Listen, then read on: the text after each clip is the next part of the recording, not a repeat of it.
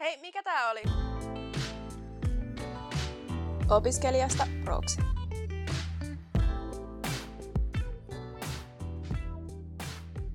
Tervetuloa kuuntelemaan Opiskelijasta Proxy-podcastia, jossa käsittelemme opiskelijan elämää koskettavia aiheita uudesta näkökulmasta.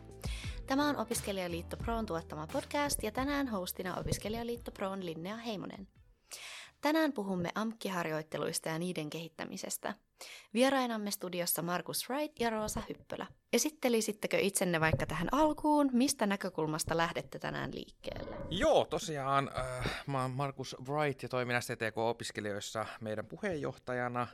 Ja tosiaan äh, vasta valmistunut ensihoitaja ammattikorkeakoulusta Metropoliasta, niin siitä näkökulmasta lähe, lähdetään katsomaan vähän näitä harkkoja ja muita. Ja tosiaan tota, um, on myös edustajana äh, EANS, eli European Apprenticeship Network, mikä on tämmöinen Euroopan, Euroopan harjoittelukehittämisverkosto, niin sieltä myös vähän kokemuksia ja ajatuksia koko Euroopan tasolla kerännyt harjoitteluista, niin näillä eväillä sitten eteenpäin.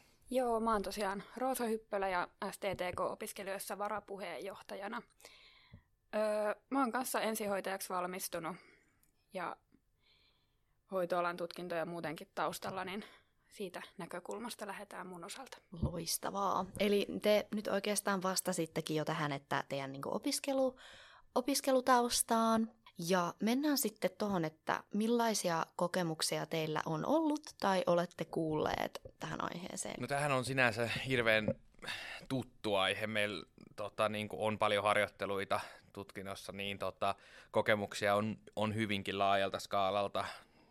Vähän kumpaakin suuntaan on positiivista ja on negatiivista. Et, tota, niitä toivottavasti pääsee tässä sitten tämän podcastin aikana avaamaan, avaamaan vähän enemmän, mutta tota, pääsääntöisesti onneksi positiivisia on ollut, ollut omat kokemukset, että muutama negatiivinen mahtuu joukkoon, mutta onneksi pääsääntöisesti positiivista, positiivista sanottavaa harjoitteluista on. Joo, no mulla on kanssa oikeastaan pääasiassa niitä positiivisia kokemuksia, että sama, sama niin kuin sullakin, että on, on muutama sitten semmoinen harkkajakso taustalla, mistä, mitä ei ehkä muistele niin lämmöllä. Mutta... No, ootteko te, niin kuin, mua kiinnostaisi kuulla, että kuullut millaisia, millaisia näitä ehkä negatiivisempia kokemuksia? Onko teillä heittää jotain, mikä on jäänyt mieleen, että joku konkreettinen? No itse on ehkä kuullut niitä, niitä kokemuksia, missä ei sitten ole opiskelija tullut se harjoittelu, harjoittelun ohjaajan kanssa, niin kuin, tai siinä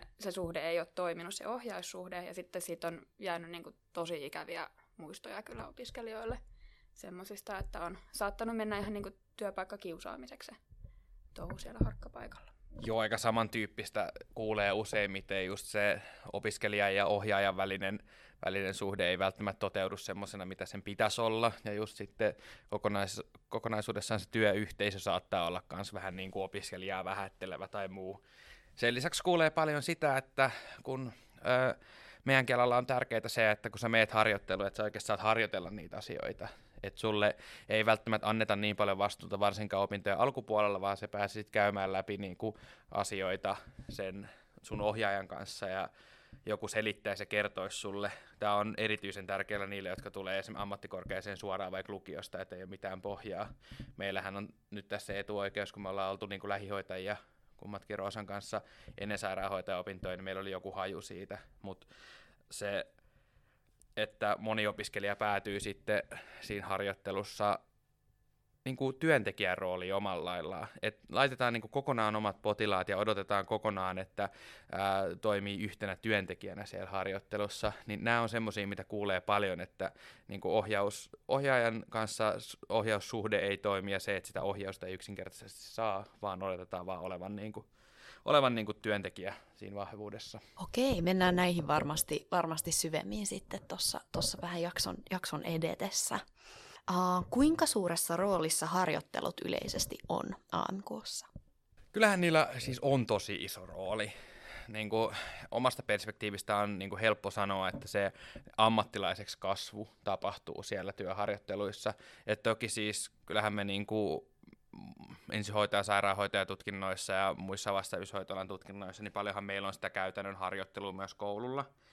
Mutta sitten vasta kun pääsee oikeilla potilailla niitä harjoittelee ja oikeilla potilailla niin kuin tekemään asioita, niin si- silloin vasta niitä oikeasti oppii ja äh, niin kuin ymmärtää sen, osaa yhdistää sen teorian siihen oikeaan potilaaseen. Et, tai, et kyllä se niin kuin, merkitys on tosi suuri. On, ja sitten niin kuin meidänkin alalla, kun niitä harjoitteluja on tosi monen erikoisalan niin kuin yhteydessä, että pääsee, pääsee näkemään niin kuin laajastikin jo kouluaikana sitä omaa alaa sitten. Yes. Uh, no onko näitä harjoitteluja yleensä useamman kerran opintojen aikana? Miten tämä niinku käytännössä toimii? Joo, siis jos mä nyt muistan oikein, niin ainakin meidän opetussuunnitelmassa se, kun on muuttunut tässä nyt niin monta kertaa vuosien varrella, niin meillä oli kuusi vai seitsemän harjoittelua. Ja ne jakaantuu aika tasaisesti. Et ensimmäiseen harkkaan me mentiin tammikuussa, kun me oltiin elokuussa aloitettu aloitettu opinnot, että puolen vuoden jälkeen niin mentiin jo harjoitteluun ja siitä sitten melkein yksi per lukukausi niitä harkkoja, harkkoja on, että kyllä niitä ihan tasaisesti on opintojen aikana ja jokainen harkka sitten syventää sitä osaamista entisestään. Yes, kiitos. Tässä kohtaa jaksoa meillä on ollut tapana ottaa tällainen myytinmurtajat-osio, jossa keskustelemme aiheeseen liittyvistä myyteistä. Oletteko siis valmiita kumoamaan tai tarvittaessa vahvistamaan näitä myyttejä? Joo. No niin, myytti numero yksi. On normaalia, että harjoitteluista ei saa palkkaa. Valitettavasti on normaalia, että niistä ei saa palkkaa. Toki riippuu vähän alakohtaisesti ja koulutustasokohtaisesti myös, mutta tota, ainakaan meillä kummallakaan ei ole sitä kokemusta, että oltaisiin harkoista palkkaa saatu. Ja kyllähän se valitettavan normaalia on, varsinkin niin kuin hoitoalalla. Mä tiedän kyllä, että paljon muissakin AMK-tutkinnoissa sitä tapahtuu, että harkat on palkattomia ja tota, siitä ei muuta korvausta kuin opintotuen saa sinällään, josta voi palkaksi laskea, mutta kyllä se AMK-puolella on, on niin kuin normaalia, että enemmän se on poikkeus sit, jos joku erehtyy maksamaan sulle siitä harkasta, että tota, kyllä se, kyllä se valitettavan normaalia on. Okei, siirrytään myyttiin numero kaksi, eli harjoitteluista ei tarvitse saada palkkaa. No, sehän ei pidä paikkaansa. Kyllähän se, niin kuin etenkin sitten loppuvaiheen opiskelijoilla, kun sä meet sinne harjoitteluun, niin sä teet siellä, niin kuin aiemminkin jo Markus mainitsi, että helposti se menee siihen, että tekee siellä työtä ihan muiden joukossa, niin kyllähän se työ on sitten siinä vaiheessa työtä ja työstähän pitäisi palkka saada, että ei, ei missään nimessä ole oikein tämä. Yes. Myytti numero kolme. Se, saako harjoittelusta palkkaa, ei vaikuta harjoittelijaan. No Tota, tämähän nyt ei ole millään tasolla totta. Kyllähän jokainen se ymmärtää, että tota, jos sä teet täyspäiväisesti töissä harjo, töitä harjoittelussa, niin kyllähän tota, sulla jää paljon vähemmän aikaa sitten tehdä niin kuin, töitä sen ulkopuolella. Ja kun valitettavaa on se, että meidän sosiaalietuuksilla ei opiskelijat elä, niin tota, jokainen kuitenkin joutuu jonkun verran töitä tekemään sen päälle. Yleensä, ei voi nyt kaikista toki sanoa, mutta tosi iso osa joutuu tekemään töitä, niin kyllähän se ää, opiskelijan jakson päälle käy, jos sun pitää ekaksi tehdä kahdeksan tuntia aamuvuoro jossain ja sitten sun pitää mennä illaksi vielä töihin, jos semmoiseen paikkaan, mistä saat rahaa, niin sehän olisi helppo ratkaisu se, että harkastakin maksettaisiin palkkaa, niin sitten sä voisit keskittyä sen harkan ajan pelkästään siihen harjoitteluun, eikä sun tarvitsisi sitten niin kuin pohtia, että no mihin mä voin mennä tekemään illan töitä, että mä saan ostettua ruokaa ensi kuussa. Niin ja se voi just asettaa sitten opiskelijan niin kuin siihen pisteeseen, että joutuu oikeasti miettimään sen niin kuin koulutuksenkin niin kuin etenemistä, että joutuuko siirtää niitä harjoitteluita eteenpäin tai pistää paussille, koska ei ole sit varaa muuten, muuten maksaa asumista ja elämistä. No tästä onkin hyvä aasinsilta myyttiin numero neljä, eli jos harjoittelut olisivat maksullisia, kustannukset yrityksille olisivat liian korkeat ja harvempi tarjoaisi harjoittelupaikkaa. Kyllähän siinä varmasti osaltaan kävisi niin. Et tota, riippuen toki vähän, mikä se on se opiskelijan tuoma arvo siinä kohtaa, niin tota, kyllähän jollekin pienelle yritykselle varmasti harjoittelija voisi käydä tosi kalliiksi. Et monihan yritys hyödyntää tietenkin nyt, kun harjoittelijoille ei ole pakko maksaa kaikilla aloilla palkkaa, niin sitä harjoittelijaa siinä, että saadaan se. Mutta mun mielestä tähänkin olisi hyvä löytää joku semmoinen kultainen keskitie sitten, että olisi jonkunnäköinen malli siitä, että harjoittelijalle maksettaisiin esimerkiksi sen osaamistason mukaan. Et jos puhutaan nyt vaikka ensihoitajasta tai sairaanhoitajasta tai hoitoalasta ylipäätä, niin varsinkin alkuun niin susta ei välttämättä ole niin sanotusti työntekijälle, työnantajalle hyötyä niin paljon, että sit sä oot oikeasti siellä oppimassa, mutta sitten taas loppuopinnoista, kun sitä osaamista alkaa olemaan ja oikeasti pystyy tekemään niitä töitä, niin silloinhan sä tuotat selkeät lisäarvoa työnantajalle, niin silloin tästä tuotetusta lisäarvosta pitäisi ehdottomasti myös niin kuin maksaa, maksaa sitten harkkarillekin. Okei, myytti numero viisi. Jos harjoittelut olisivat maksullisia, harjoittelupaikoista tulisi liian kilpailullisia eikä paikkoja riittäisi kaikille. No siis, jos kaikki maksaa palkkaa harkasta, niin mitä kilpailua siinä enempää on se kuin nyt.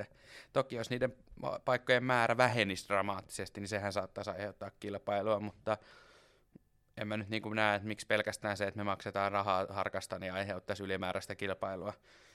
Niin kuin onhan niistä nytkin jo valmiiksi kilpailua, kun niistä ei makseta. Niin, niin ja sitten etenkin, että jos, jos se niin kuin korvaus olisi vaikka sen osaamistason mukaista tai opintojen niin kuin vaiheen mukaista, jos se olisi niin kuin siinä kohtaa kaikille se sama korvaus, niin sittenhän se ei, ei sitä kilpailua silleen aiheuttaisi. Yes, kiitos paljon näiden myyttien murtamisesta. Mennään sitten vähän syvemmälle tähän asiaan, että harjoittelut on useimmilla amkialoilla todella tärkeitä oppimispaikkoja – mitä mielestänne harjoitteluissa pitäisi entistä paremmin ottaa huomioon niin opiskelijan kuin harjoittelupaikkaa tarjoavan? Sellainen yksi aika kriittinen asia niin kuin harkoissa on se opiskelijan yksilöllinen osaamistaso. Et kun puhutaan niin kuin hoitoalan paikoista. Tämä nyt on taas helppo puhua, kun itsellä on paljon kokemusta, mutta just se, että alkuvaiheessa opintoja niin ihmiset lähtee hirveän eri tasoilta. On, just, on lähihoitajia, on vuosia ollut töissä hoitoalalla erinäisiä ihmisiä, ja sitten on just näitä, näitä tota, just lukiosta tulleita, niin se lähtötasohan on ihan eri. Ja musta tuntuu, että harkkapaikoista otetaan välillä tosi huonosti huomioon että oletetaan, että no, sä oot sun ekas harkassa, niin aletaanpa käymään täältä niinku ihan perusjuttuja, mutta sitten semmoiselle ihmiselle, joka on vaikka tehnyt lähihoitajan töitä 20 vuotta niin kuin jossain sairaalaosastolla, niin semmoista ihan perusasiat saattaa olla jo tosi tuttuja, niin siitä harjoittelusta ei välttämättä jää niin paljon käteen, kun sä et pääse kehittää sun osaamista, vaan sä käyt niitä asioita lävitse, mitä sä niin kuin osaat jo. Ja sitten ehkä tuohon liittyen se, että, että monesti voi käydä niin, kuin niin, että sulle ei ole nimetty ohjaajaa tai on nimetty, mutta syystä tai toisesta sä et sit kuitenkaan ole sen ohjaajan kanssa niitä vuoroja, niin sitten käy helposti se, että sä oot niin kuin monen eri ihmisen kanssa siellä töissä, ja sä joudut aina selittää tavallaan uudestaan sen sun lähtötason. Ja sitten taas jokainen, niin kuin, etenkin alussa musta olisi niin kuin tärkeää, että olisi, olisi se nimetty ohjaaja ja se toimisi sen, sen kanssa, ettei niin kuin, sitä tulisi kuitenkin huomioitua sitä yksilöllistä tasoa siinä vaiheessa paremmin. Joo, tämä ohjaaja-ongelmahan on hirveän niin kuin yleinen ihan millä tahansa alalla, mikä tekee vuorotöitä, koska aina ei voi tehdä samoja vuoroja kuin se sun nimetty ohjaaja ja muuta. Tähän on muutamia hyviä malleja olemassa, millä tätä ongelmaa voidaan ratkoa. Itse olen esimerkiksi semmoisen mallin löytänyt hirveän kivaksi, että mulla oli harkassa vähän niin kuin tämmöinen reissuvihkon tyyppinen. Ja sitten siihen alkuun mä kirjoitin niin kuin lyhyen esittely itsestäni ja sen, että missä mä oon ollut. Ja sitten ää, joka päivän päätteeksi se, joka oli mun ohjaaja sinä päivänä, niin kirjoitti sinne jonkun, että no, mitä me ollaan tehty ja miten on mennyt. Niin sitten sekin antoi paljon niin kuin enemmän kokonaiskuvaa sille mun ns. Niin kuin, korvamerkitylle ohjaajalle, jonka kanssa me käytiin sitten niin kuin arviointeja ja muita läpi niin se antaa hirveän hyvän niin kuin, kuvan siitä, että mitä mä oon oikeasti tehnyt sen sijaan, että mä itse sönkötän kuuden viikon jälkeen, että no minkälaisia potilaita mulla on oikeasti ollut. No mitä semmoista konkreettista esimerkiksi niiden harjoittelupaikkaa tarjoavan tulisi niin kuin teidän näkemyksen mukaan niin kuin tehdä, että, että se olisi olisi laadukkaampi kokemus sen oppimisen kannalta? No mun mielestä ehdottoman tärkeä asia on niin kuin harjoitteluohjaajan kouluttaminen ja se ohjaajakoulutus siis, että siellä harjoittelupaikassa olisi niin motivoituneita ja osaavia ohjaajia. Et siihenkin törmää, että se ei välttämättä aina ole niin mielekästä sille ja niitä ohjaajia saatetaan vaan sitten nimittää, että, että hei nyt syksyllä tulee opiskelija, niin sinä otat sitten hänet ohjatakseen, jolloin se lähtökohta sille ohjaamiselle ei ole välttämättä niin kuin mielekästä. Joo, kyllä se siis ohjaajakoulutukseen panostaminen on, on yksi iso asia. Ja just tämä, että ketään ei siihen pakotettaisi, koska sehän aiheuttaa vaan sille ensinnäkin sille työntekijälle ongelmia, ja sitten se voi olla opiskelijalle kanssa tos, tosi ikävä kokemus, jos ohjaaja näkee selkeästi, että sitä ei kiinnosta todellakaan ohjata sua. Ja kun kaikkien elämäntilanteet niin kuin työntekijänkään näkökulmasta ei välttämättä niin kuin salli sitä. Jos on työuupumusta tai muuta, niin sehän on ihan typerää työnantajankin pakottaa ottaa opiskelija, koska opiskelija kuitenkin on niin kuin ylimääräistä työtä niin sanotusti siinä niin kuin normihomman ohella, kun se vaatii ohjausta ja vaatii silleen, niin ketään ei pitäisi siihen pakottaa. Tämä koulutus on sellainen asia, mitä esimerkiksi isoissa sairaanhoitopiireissä on, on kehitetty ja siihen on panostettu. Me tiedetään että ainakin Helsingin ja Uudenmaan sairaanhoitopiirillä on tämmöinen koulutussarja ihan tota, niin kuin niille ohjaajille, että tota, ne pääsee sen tekemään. Mutta sitten taas esimerkiksi mä teen kaupungilla lähihoitajan hommia pitkään, niin siellä mulle vaan lyötiin opiskelija, eikä, enkä mulla ollut mitään koulutusta. Et se vaihtelee tosi paljon, niin siinä pitäisi jonkunnäköistä esimerkiksi oppilaitosten ja sitten noiden tota, ää, työpaikkojen välistä yhteistyötä, että siellä saisi koulutettua niitä, niitä opiskelijaohjaajia, jotta se ohjaaminenkin olisi laadukasta, koska sehän vaatii oikeasti ajattelua se, että jos me laitetaan joku tota, opiskelija teho-osastolle ihmisen kanssa, joka on ollut siellä 20 vuotta töissä, niin se voi olla, että jos ei osaa selittää niitä asioita, niin se opiskelijakaan ei niitä ymmärrä, koska nehän pitää tuoda semmoiselle tasolle, että se opiskelija saa kiinni siitä asiasta, että ei voi välttämättä niin kuin ihan silleen superisti ammattisanastoa käyttää, koska sehän on hirveän vaikea ymmärtää varsinkin opintojen alkuvaiheessa. Yes, jatketaan hei vähän lisää näistä niin kuin konkreettisista esimerkkeistä ja ongelmista, mitä me sivuttiin jo tuossa jakson alussa. Eli miten itse tota, kuvailisitte näitä teidän joko kokemia tai kuulemia tai tietämiä harkkakokemuksia, että miten, mitkä ne ongelmat niissä oli ja miten niitä olisi pitänyt, mitä niissä olisi pitänyt muuttaa, että ne olisi ollut parempia kokemuksia? Joo, mä voin kertoa itse asiassa omakohtaisesta kokemuksesta. Kuten tuossa alkuun jo kerkesin mainitsemaan, niin muutama negatiivinenkin harkkakokemus löytyy. Ja valitettavasti yksi tämmöinen harkka oli aika alkuvaiheessa. Tämä meni itse asiassa sen verran vihkoa, että mä mietin siinä vaiheessa, että lopetanko mä kokonaan siellä. Ää, tai siis koko opiskeluthan mä olin lopettamassa, mutta en kuitenkaan. Mutta siis, en nyt mainitse työpaikan nimeä, mutta sairaalaosastolle oli menossa harjoitteluun. Ja siis tämähän alkoi niinkin loistokkaasti, että kun mä sinne osastolle pääsin, niin kenelläkään ei ollut hajua, että mä edes tulossa sinne mikä on tietenkin mielenkiintoista, koska ne oli kuitenkin laittaneet mulle niin kuin tervetulokirjettä etukäteen, mikä on ihan kiva semmoinen niin kuin, ää, ele, että sä pystyt vähän tutustumaan siihen osastoon. Kaikki harkkapaikat ei tätä tee, mutta suurin osa ainakin niin kuin HUS-alueen harkkapaikoista tekee se, että ne laittaa sen kirjeen etukäteen, että hei, olemme tämmöinen osasto ja meillä hoidetaan tämmöisiä potilaita ja muuta. Mutta tosiaan, kun sinne pääsin, niin kenelläkään ei ollut tästä hajua, että mä olen tulossa. Mulle ei ollut ilmeisesti määrätty siis ohjaajaa siinä vaiheessa vielä ollenkaan, ja mitään avaimia tai mitään tämmöisiä ei ollut hankittu, eikä edes ollut mietitty, että onkohan pukukaappia tai muuta.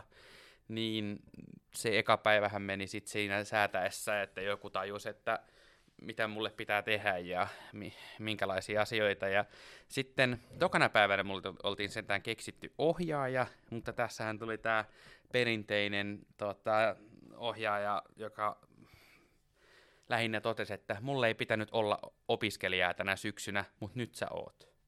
Niin ihan hirveän tervetullut olohan tästä ei niinku tullutkaan. Ja no, se harkka nyt meni, miten voi olettaa tältä pohjalta menevän. Ohjaajahan ei kiinnostanut ohjata ollenkaan.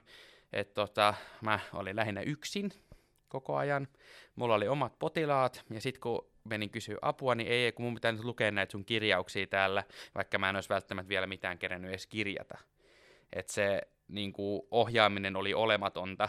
Ja sitten kun jotain jäi tekemättä, luonnollisesti esimerkiksi kotiutukset on semmoisia vähän, että joka osastolla tai joka erikoisalalla vähän omat, omat käytännöt siinä, että tota, kirurgialla pitää antaa jotain haavahoito-ohjeita kote, kotiin ja sitten taas esimerkiksi sisätautien puolella, niin sun ei välttämättä tarvitse tehdä mitään, koska jos potilaan vaiva on parantunut ja muuta ja ei jää kotilääkityksiä tai mikään muutu, niin sitten se on suurin piirtein heipodei ja tota, voi paremmin, mutta tämmöisestä esimerkiksi sitten tuli sanomista, kun ei ollut kotiutuspapereita hoidettu johonkin X määräaikaan mennessä, mikä heillä oli tähän kotiutuspapereiden hoitoon, niin siitä sitten pidettiin hirveä puheenvuoro siitä, että kuinka mä en ole hoitanut hommiani ja muuta, ja tämmöisenähän tämä tämä jatkui sitten koko se harjoittelu läpi, että se oli lähinnä semmoista rämpimistä ja tota, uuden opettelua, että tota, millä, millä siitä selviää ja puhuttiin semmoisesta osastossa, missä oli, missä oli oikeasti tosi kipeitä potilaita. Et ei ollut mikään siis semmoinen niin kuin helppo, helppo osasto, missä mummot vaan makaa, vaan siellä oli niin kuin laidasta laitaan ää, tota, 17-vuotiaasta ylöspäin niin kuin semmoisia potilaita, jotka saattoi odottaa leikkausta tai tota, oli just tullut leikkauksesta ja oli tosi kipeitä ja huonovointisia, niin se, että mut jätettiin opiskelijana, opiskelijana yksin tämmöisten potilaiden kanssa, niin aiheutti kyllä tosi ison määrän stressiä ja semmoista motivaation puutosta. Että tässä niin kuin, jos nyt mennään tähän, että öö, millä tätä oltaisiin voitu parantaa. Nyt kun mä oon tästä tarpeeksi pitkään räntänyt, niin tota, ihan ensinnäkin se, että joku olisi tietoinen siitä, että mä oon tulossa sinne että olisi katsottu niin kuin avaimet valmiiksi ja mulla olisi ohjaaja vaikka vastassa siinä ja tietäisi tiedäksä, että mä oon tulossa, kun silloin tulisi paljon tervetulleempi olo. Ja sitten just se, että se ohjaaja ei se harkan aikana katoaisi, katoaisi tota, ties minne, vaan olisi niin kuin jeesaamassa ja tukemassa mua silloin, kun mä sitä tarvitsen, niin silloin se auttaisi tosi paljon. Mä oon seitsemän harkkaa tehnyt nyt, mitä on yksi niistä negatiivisista kokemuksista. Et pääsääntöisesti ihan ne on positiivisia. Ja siis parhaimmat harkkapaikat on nimenomaan ne, missä joku tietää, että mä oon tulossa ja tiedäksä, otetaan niin kuin innoissaan vastaan ja se ohjaaja on silleen, että et, tosi kiva, että sä oot tullut ja et, no, viimeisimmässä harkassa niin totes vaan, että ihan sika kiva, että mun ei tarvitse tehdä mitään, kun sä teet kaiken, mutta mä kyllä oon tässä tukena, jos tarvii. Että silleen niin kuin annetaan, annetaan tehdä ja halutaan, että opiskelija tekee, mutta sitten ei kuitenkaan niin kuin silleen, että no mä menen kahvihuoneeseen, niin katsotaan sitten, jos mä tuun jossain kohtaa kyselee, että miten menee.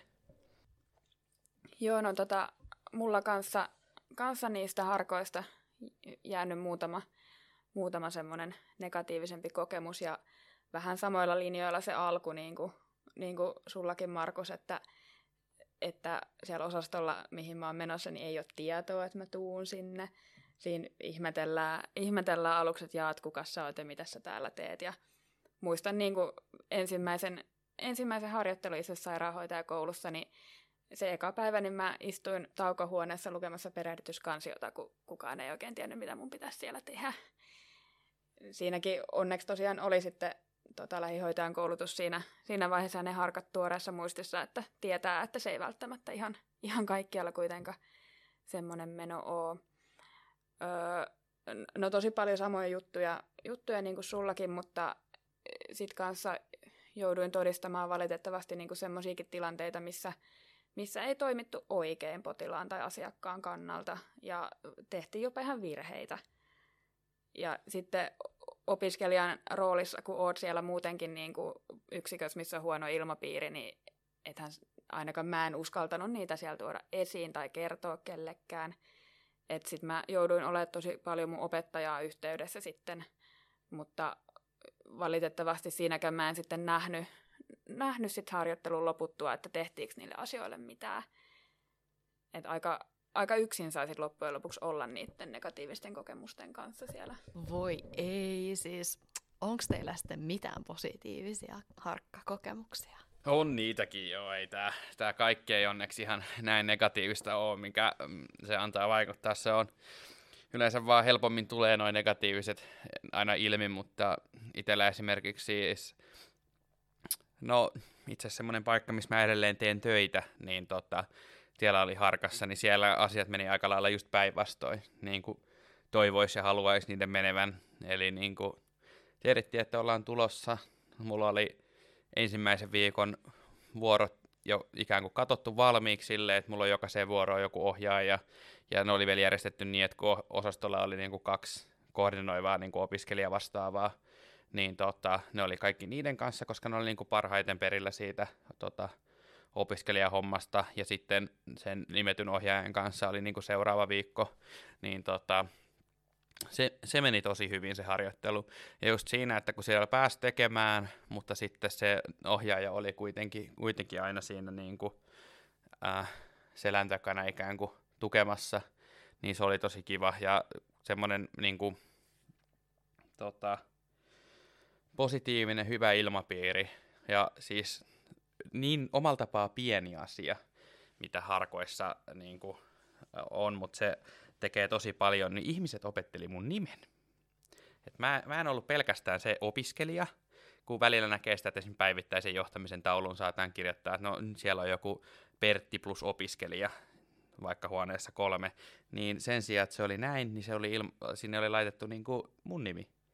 Niin siis se, se on, kuulostaa tosi pieneltä asialta, mutta sitten kun sä teet monta harkkaa ja saat aina vaan opiskelija, että kaikki tulee, että hei opiskelija, onko sä tehnyt tätä tai opiskelija, opiskelija, versus sitten se, että tullaan, no hei Markus, että haluatko se tulla laittaa tätä kanyyliin munkaan tai silleen, niin ne on semmoisia pieniä asioita ja tuossa harkassa se toteutui tosi hyvin, että mut huomioitiin opiskelijana niin kuin kaikissa kohdissa ja mahdollistettiin se hyvä oppiminen. Joo, mullakin on tosiaan niitä positiivisia kokemuksia myös, myös olemassa, että ehkä semmoisia esimerkkejä niistä, niin vaikka mun CV on saatettu lukea siellä etukäteen ja tavallaan siitä pohjalta muhun ollaan siellä niin ohjaa lähtenyt tutustua, että ai sä oot työskennellyt täällä ja tuolla, että, että on tavallaan otettu jos selvää etukäteen, että mitä, mitä mä oon tehnyt ja millainen taso niin voisi vois sitten olla.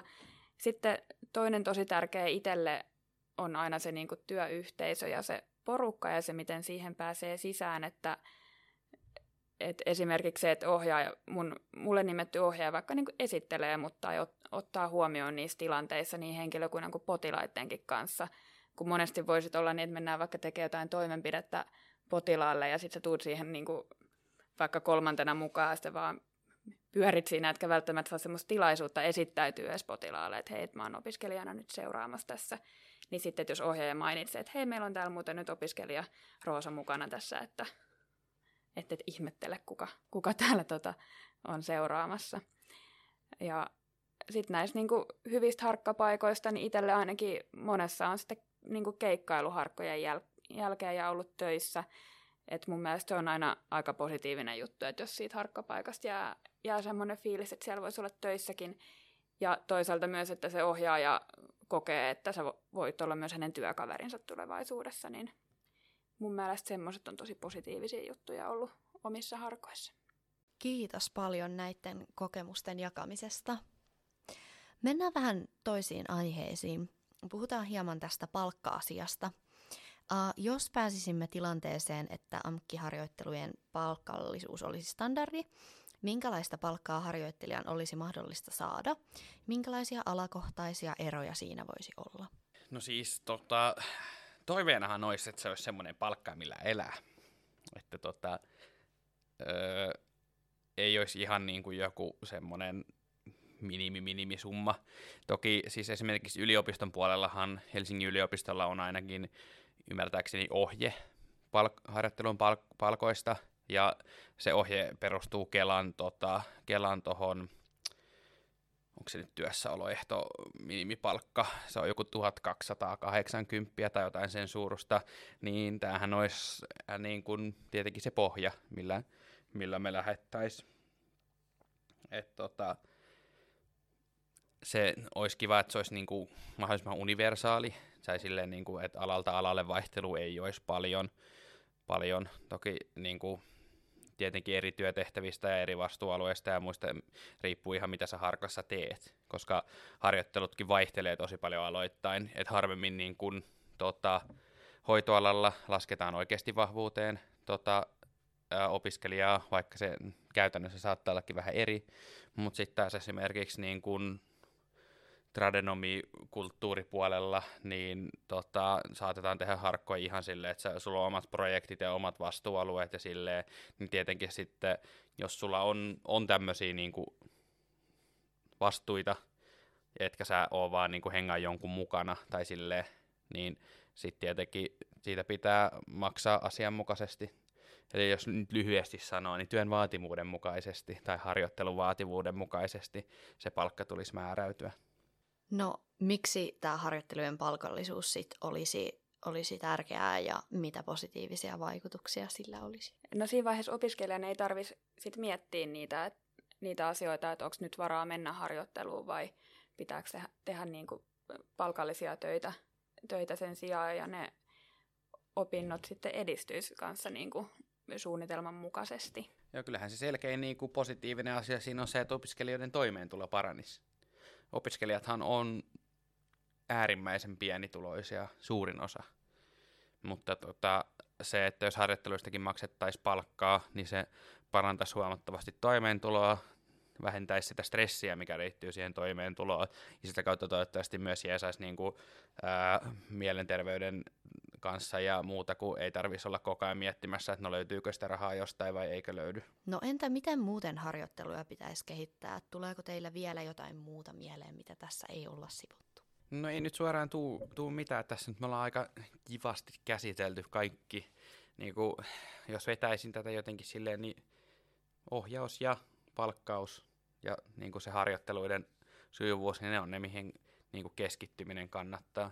Tietenkin hän, no mitä aikaisemmin sanoin, niin tota toi koulun ja työpaikkojen välinen yhteistyö, niin se on ehdottomasti semmoinen kehittämisen paikka, että se olisi sujuvampaa ja helpompaa se niin kuin harkan kehittäminen niin kuin myös näiden kahden niin kuin tärkeän tahon välillä. No, kun ollaan Opiskelijaliitto Proon podcast kuitenkin, niin otetaan tähän ihan viimeiseksi kysymykseksi vielä, että että mitä ammattiliitot voisivat tehdä tämän, tämän asian edistämiseksi. Tietenkin kun ammattiliitot meidän työehtosopimukset neuvottelee, niin osassa työehtosopimuksessahan on minimiharkkaripalkka, osassa ei ole niin se, että jokaisesta työehtosopimuksesta löytyisi, löytyisi se harjoittelijan minimipalkka, löytyisi ehdot siihen, miten ja missä harjoittelijaa voidaan käyttää ja milloin sitä palkkaa pitää maksaa ja muuta, että se olisi niin kuin mahdollisimman selkeä ja helppo, ymmärtää, ymmärtää se, että missä kohtaa sulla on oikeus saada palkkaa ja missä kohtaa sitten taas välttämättä ei ole sitä oikeutta, niin se on semmoinen, semmoinen varmasti, missä ammatti, ammattiliitot tulee – iso rooli. Ja ehkä siinä on sitten semmoinen kanava, mikä, mikä voi myös niinku tuoda tietoisuuteen tätä aihetta. Kiitos, kun kävitte juttelemassa aiheesta kanssamme, Markus ja Roosa. STTK-opiskelijoita voit seurata ig ja Twitterissä at STTK-opiskelijat. Kuuntelit Opiskelijaliitto Proon podcastia Opiskelijasta Proksi. Käy seuraamassa meitä Instagramissa at Opiskelijaliitto Pro.